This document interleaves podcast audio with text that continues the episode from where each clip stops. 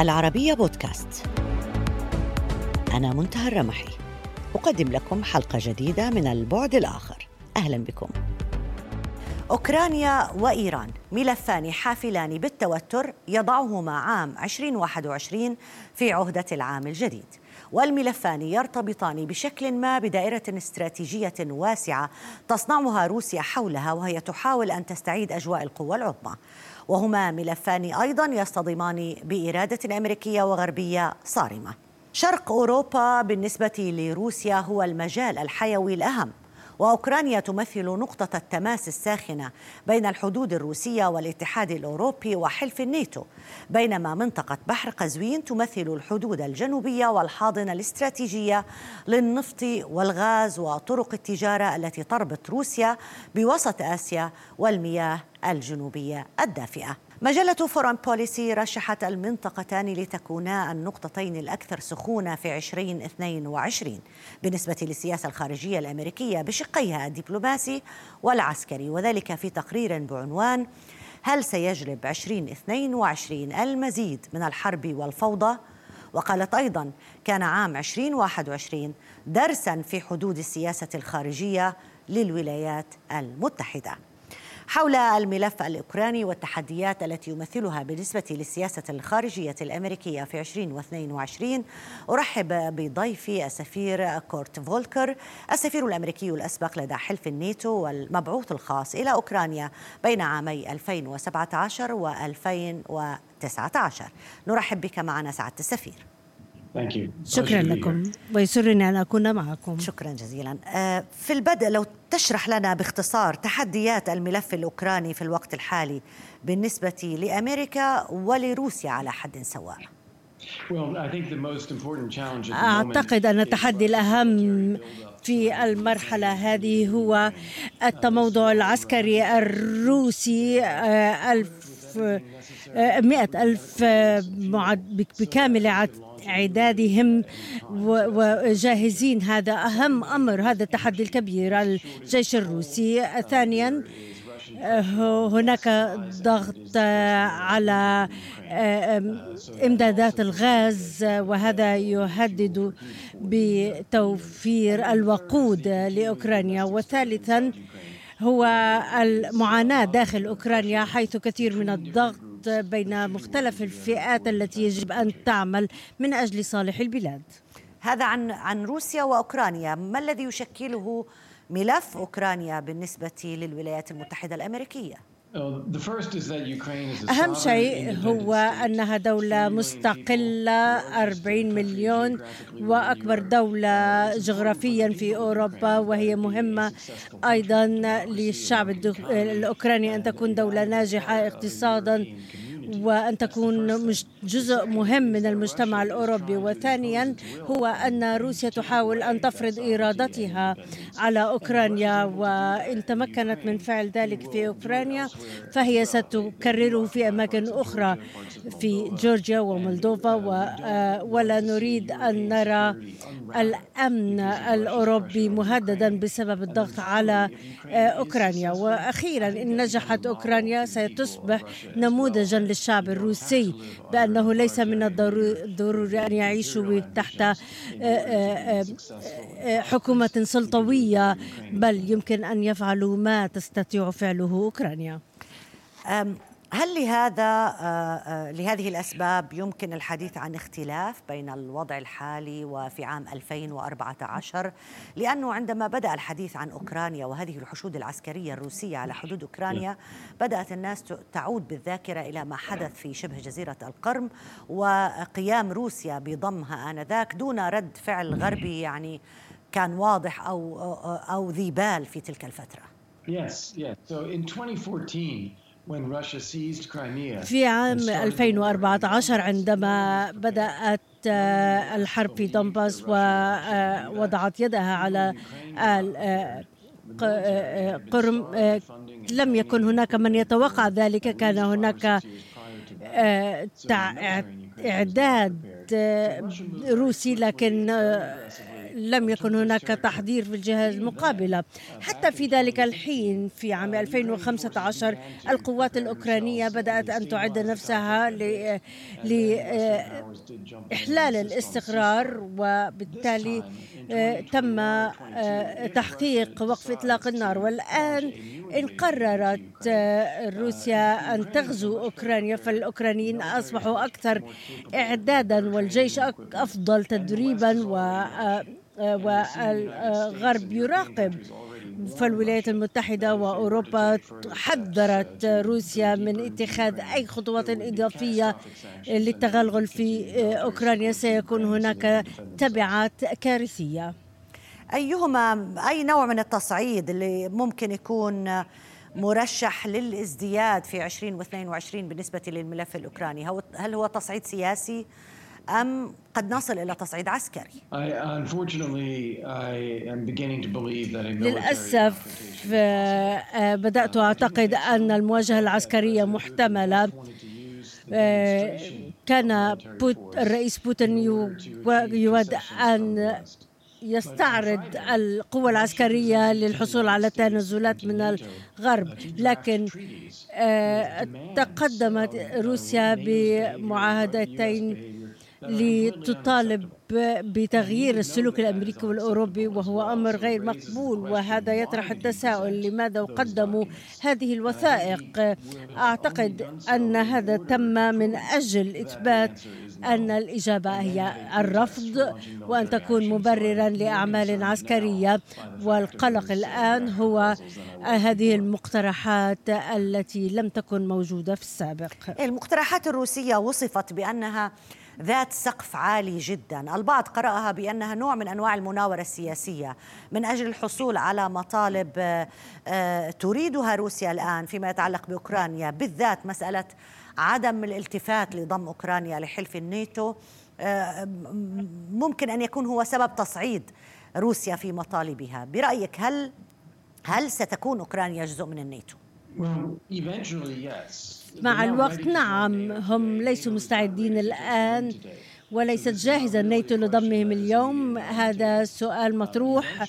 ولكن في نهاية الأمر ومع إصلاح أوكرانيا وتحسين ديمقراطيتها وقدراتها وأن تتصرف كدولة ناتو وعندما تزيد الأمن في أوروبا في في أوروبا فإنه لن يكون هناك مبرر لفظ أوكرانيا في الناتو. اليوم الوضع هو سياسة الإقصاء آه، والضغط الروسية وهذا يسعى للحصول على تنازلات.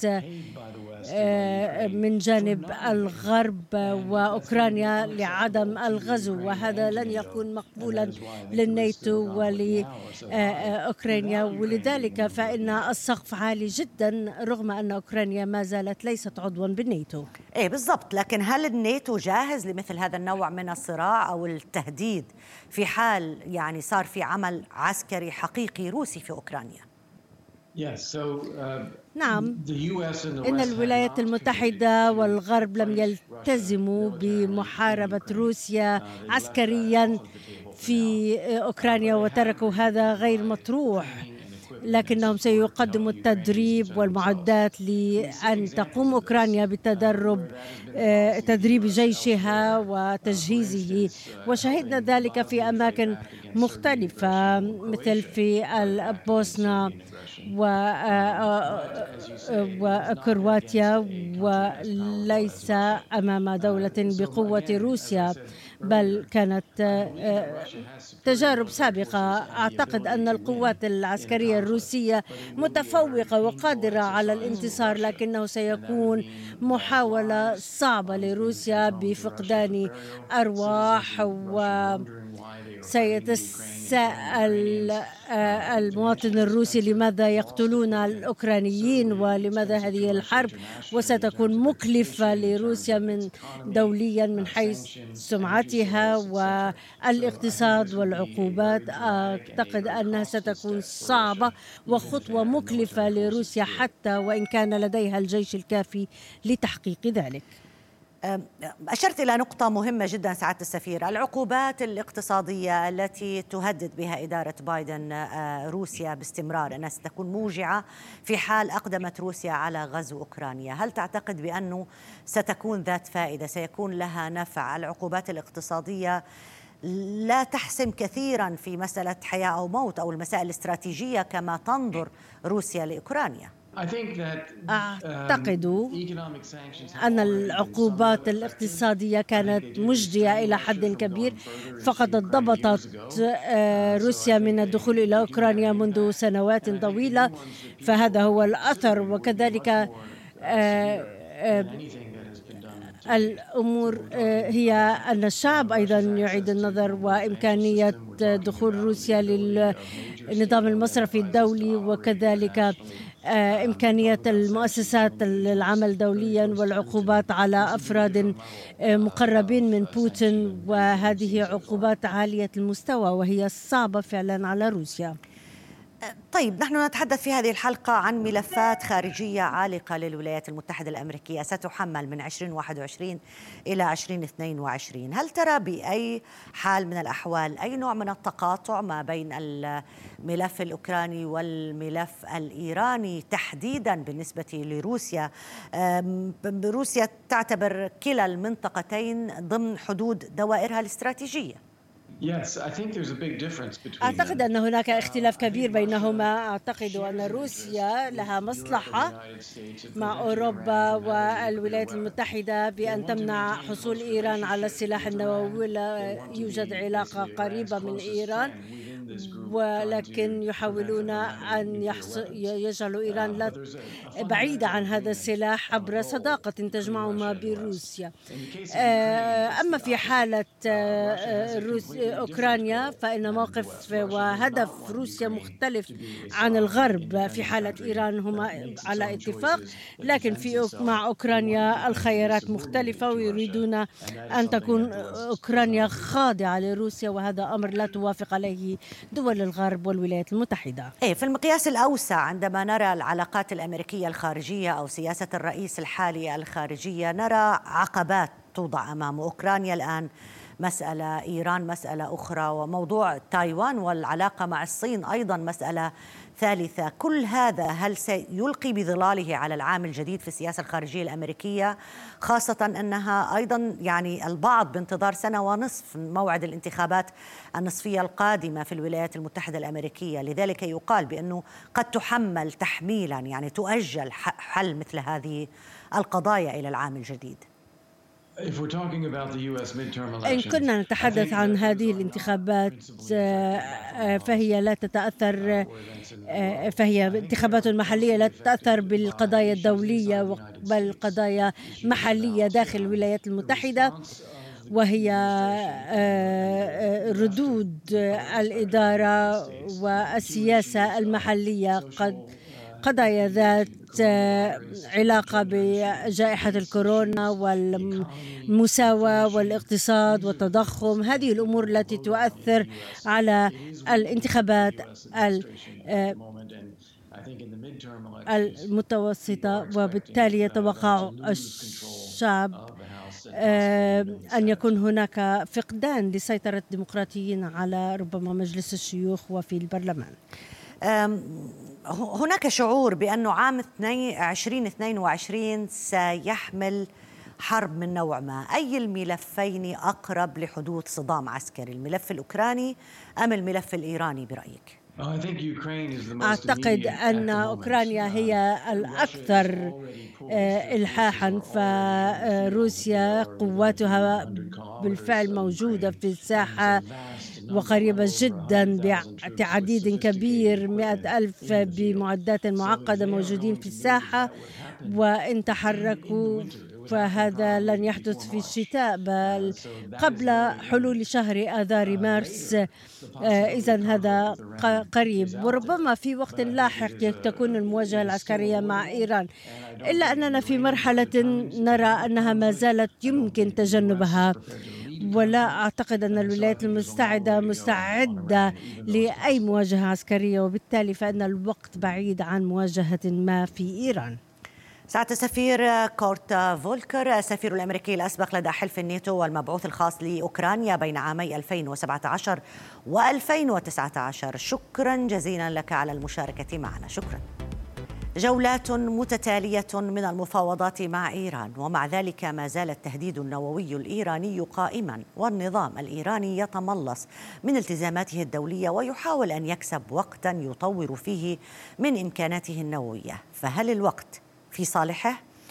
اسمحوا لي أن أرحب من واشنطن بضيفي بهنام بن طالبلو كبير الباحثين في مركز الدفاع عن الديمقراطيات والمختص بمتابعة تطورات الملف النووي الإيراني أهلا بك معنا سيد بهنام Thank you. شكرا لك. وصلنا في خلاصة في حوارنا في الجزء الأول من البعد الآخر مع سعادة السفير فولكر بأنه الملف الأكثر يعني الذي يمكن أن نشتم فيه رائحة تصعيد عسكري أكثر من غيره في العام الجديد هو الملف الأوكراني وليس الإيراني.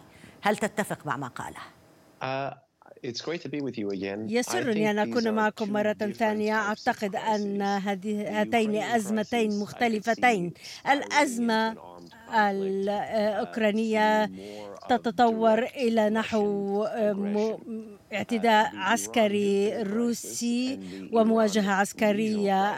أما الأزمة أزمة إيران والنووية الإيرانية سيكون هناك فيها مواجهة عسكرية لعدم فهم الخطوط الحمراء من كلا الطرفين وأيضا الرغبة الإيرانية لأن تكون كالاتحاد. ال- آه، السوفيتي بأن تضغط لتشعر بالمقاومة.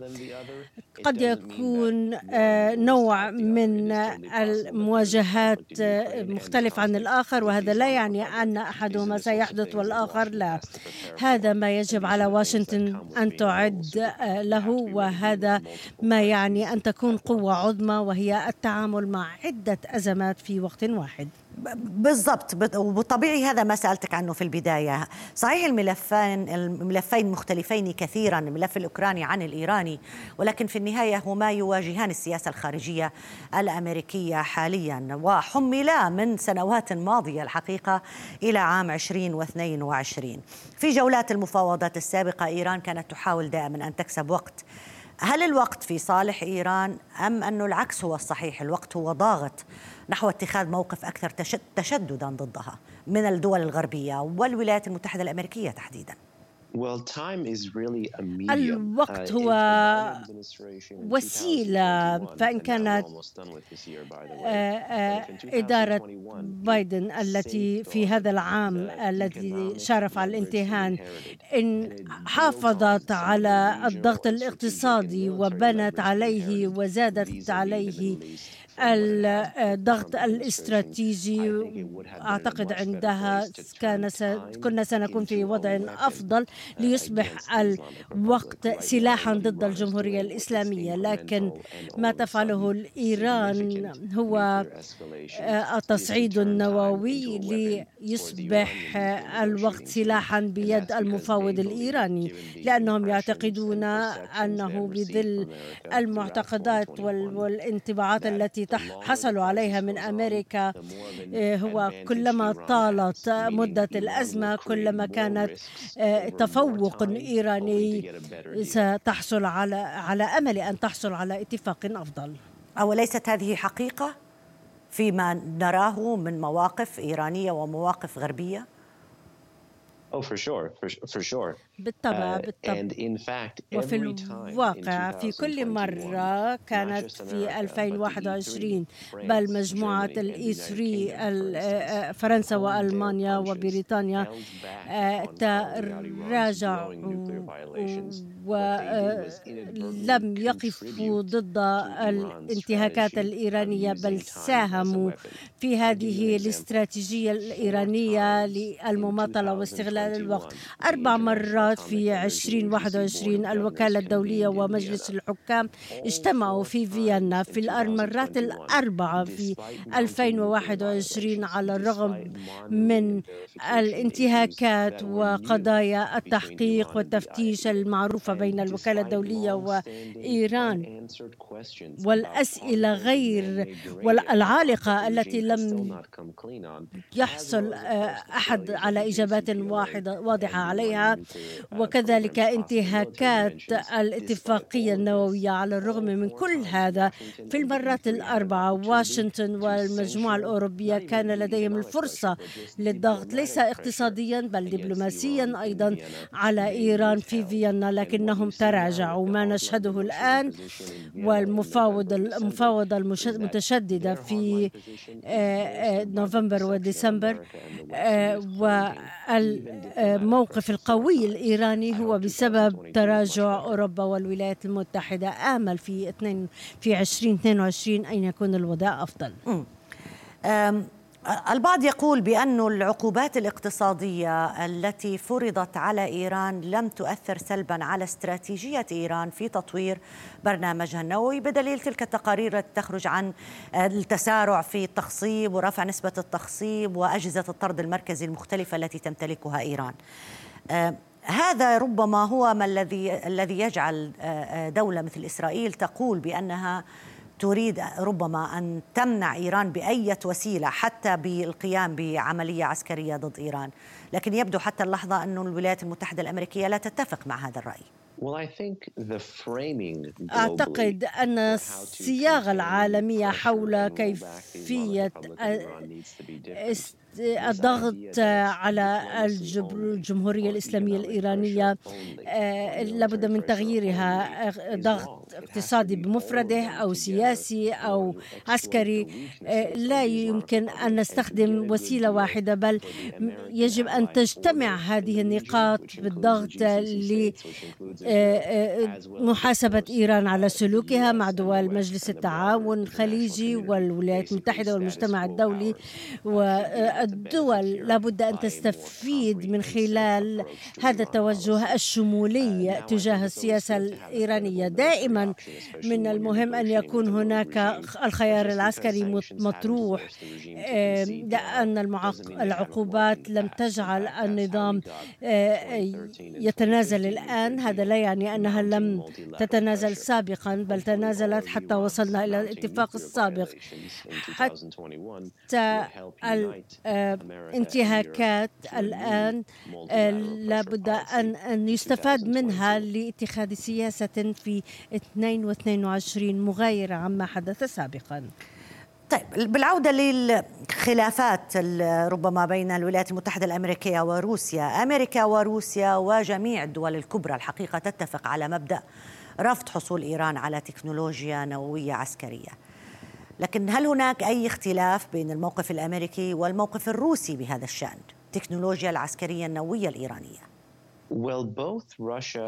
كلاهما روسيا والولايات المتحدة وغيرها من الدول العظمى. هدفهم دائما هو المنع منع إيران النووية إلا أن الأهداف كانت قبل إدارة بايدن كانت إدارة ترامب كانت روسيا والصين تدعمان آه، سياسة استعادة الاتفاق النووي. الآن آه، إدارة بايدن أقرب من ذلك الموقف والآن لماذا آه، روسيا والصين روسيا والصين هذا الاتفاق يعني تقليل العقوبات وبالتالي هناك تجارة بالنفط وبالتالي هي ستستفيد والمفاعل آه، في إيران في الجنوب الغربي مدعوم آه، آه، من روسيا في بوشهر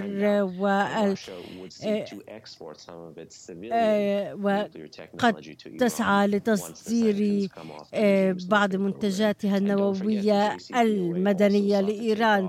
وكذلك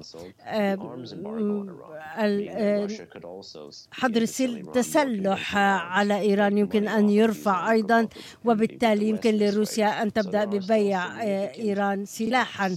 هناك بعض الفجوات ليس من سياسة الاتفاق النووي بل الاستراتيجية الموسعة تجاه إيران بين المعسكرين الغربي والشرقي. إيه بس روسيا بالنسبة لإيران يعني كما ذكرت حضرتك وكما هو معروف هي مصدر تكنولوجيا نووية أو بيع التكنولوجيا النوويه ومساعدتها فيها. لا نرى من روسيا انزعاج حقيقي من وجود دولة نووية على حدودها الجنوبية. نعم.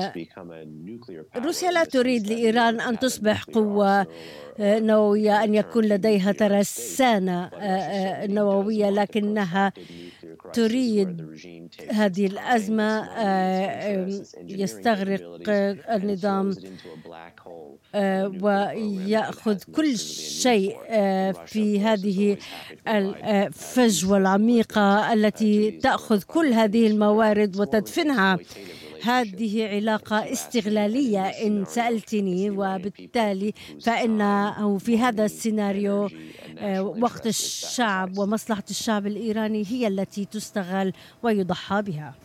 وننهي بالسؤال حول إذا ما استمر العناد الإيراني فيما يتعلق بمفاوضات الملف النووي الإيراني كما هو الحال في الجولات السابقة. ما هي الخيارات المطروحة أمام الولايات المتحدة الأمريكية والنيتو بعيدا عن خيار الضغط الاقتصادي؟ هناك عشرات من البدائل الدبلوماسية. أولها إن كانت جادة في الخطة با هو عقد جلسة طارئة لمجلس الحكام للوكالة الدولية للطاقة الذرية. وبالتالي في تلك الجلسة ما على الغرب فعله هو الخروج ب قرارات على الخروج بقرارات لفرض عقوبات على انتهاكات إيران للاتفاق والشروط النووية وأيضا أن تكون هناك انهيار كامل للاتفاق وبالتالي اليه العودة الموجودة في قرار مجلس الأمن 2031 وإعادة العقوبات الخمسة الأساسية التي كانت موجودة في الأمم المتحدة من 2006 حتى 2010 ومن ثم بعد هذا التأسيس للضغط الدبلوماسي تصبح كل دولة قادرة على الضغط بشكل ثنائي أو تعددي آه، في حملة اقتصادية آه، أو عقوبات اقتصادية متعددة.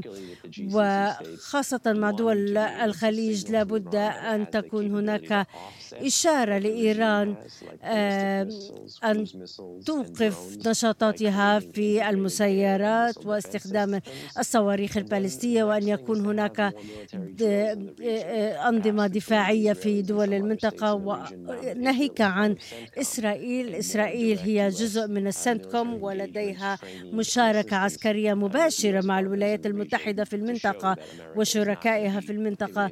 وبالتالي هذا لابد من توضيحه وأن الولايات المتحدة موقفها مع إسرائيل قوي. السيد بهنام بن طالب لو كبير الباحثين في مركز الدفاع عن الديمقراطيات والمختص بمتابعة تطورات الملف النوري الإيراني ضيفي من واشنطن. ألف شكر لك على المشاركة معنا. شكرا جزيلا. إلى هنا انتهت حلقة اليوم من برنامج البعد الآخر. يمكنكم دائما متابعتنا على مواقع التواصل الاجتماعي تويتر فيسبوك ويوتيوب. إلى اللقاء.